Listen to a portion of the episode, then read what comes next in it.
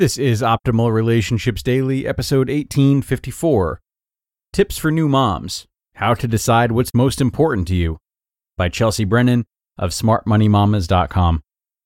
Hello, everybody. Happy Friday, and thanks for joining me once again on ORD. I'm your host and narrator, Greg Audino, and it is time for another parenting post today. We've got another author that might sound a little unfamiliar to you. Chelsea Brennan writes more frequently about finances, but her blog covers and intersects both finances and motherhood. So today, let's hear her tips for new moms as we optimize your life. Tips for New Moms How to Decide What's Most Important to You by Chelsea Brennan of SmartMoneyMamas.com. Being a new mama can feel overwhelming. There's pressure all around you people telling you how to be a good mom while you try to balance all the roles society expects from you.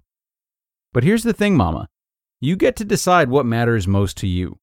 And most importantly, you don't have to do it all. This is a time of huge transformation. So give yourself some grace and start prioritizing the most important things about your new life. Living in the seasons of new motherhood. Having a baby is hard. Being a mom is hard. But, like the earth, Motherhood has many seasons infant, preschool, kindergarten, and priorities and responsibilities change. So, embrace and live in the season of motherhood that you are in, and don't hesitate to let others help you. You'll weather the challenges more easily when you share your needs and ask for help from a trusted friend or family member. You don't have to ignore the difficulties, but don't let the challenges run the show. Beware of toxic positivity. Have you ever had someone dismiss your feelings and tell you to stay positive? That's toxic positivity. It's okay to struggle with being a new mom. You don't have to enjoy every moment.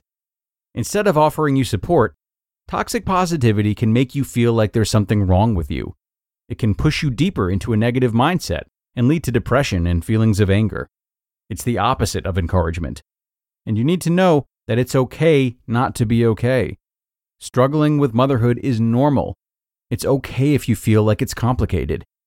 Don't be afraid to open yourself up. If your social circle engages in toxic positivity, seek out support in other groups or places. Set boundaries with well intentioned family and friends. Setting boundaries is about advocating for yourself and telling others what you and your baby need. It can feel uncomfortable as a new mama. After all, you're transitioning into a brand new role and learning how to care for a brand new baby. So, while it's okay to ask for help, and accepting help is encouraged, sometimes you may not want to take a helper's suggestion. For example, let's say a well intentioned family member or friend offers to hold your baby so you can get some laundry done. But you're enjoying your time cuddling with the baby, and maybe what you need most is for them to do the laundry. Be honest and let them know you appreciate their offer to help but you don't need the support that they offered. Give yourself permission not to go along with what other people want, because you don't have to let them help at the expense of your own needs. Use a registry to name what matters to you. Setting up a baby registry can be time consuming and overwhelming. As a new mama, you may not even know what you need.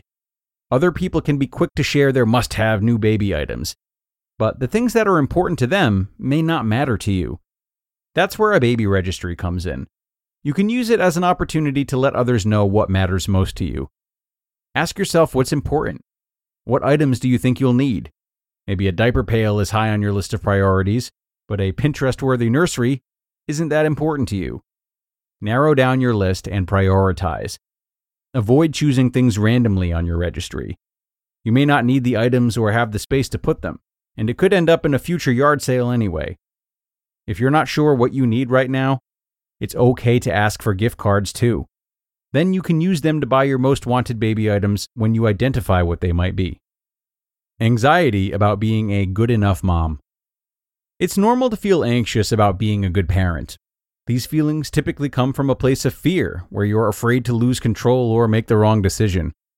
But you don't have to be perfect, or even make the right decision every time. The most important thing is that you honor yourself. For example, you may have wanted to feed your little one yourself, but it's a struggle and it's not working out. That's okay. You can switch to formula without feeling guilty.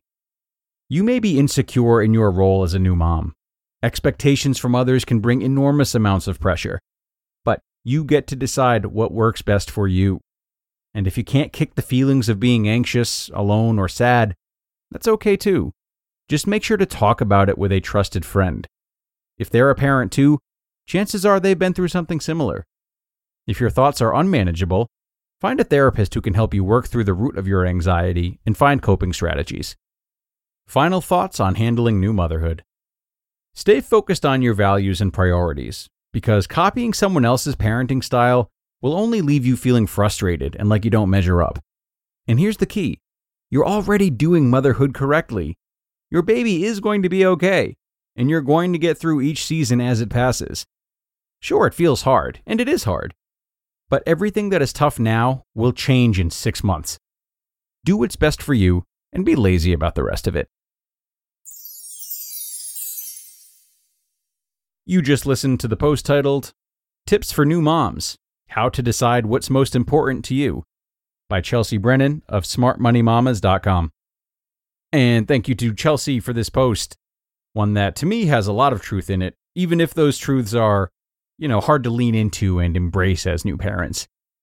And the biggest and most important truth here, at least to me, is something that she mentioned in the beginning about the seasons of motherhood. These seasonal changes show up both internally and externally. And though we might know this logistically, it can be awfully hard to live with, can't it? So, what I suggest for parents at all stages is to keep trying to normalize this. It is normal to lose yourself sometimes, and it's normal to regret choosing parenthood sometimes. It's normal to have a better or worse reaction to a certain phase than you thought you would sometimes. None of it is not par for the course. And we only lose ourselves further the more we reject these ups and downs and convince ourselves that we shouldn't be experiencing them or that they're too much to overcome. Embracing change generates better changes because we're able to make better perceptions of the changes that come our way. So try not to be such a perfectionist when it comes to your parenting. Be willing to accept that mess sometimes. But that'll do it for today, folks. A great post from Chelsea, which we thank her for once again. Take it with you and see what changes it helps you welcome with open arms. And of course, have a great rest of your Friday, a safe Friday, and I'll see you tomorrow for more ORD, where your optimal life awaits.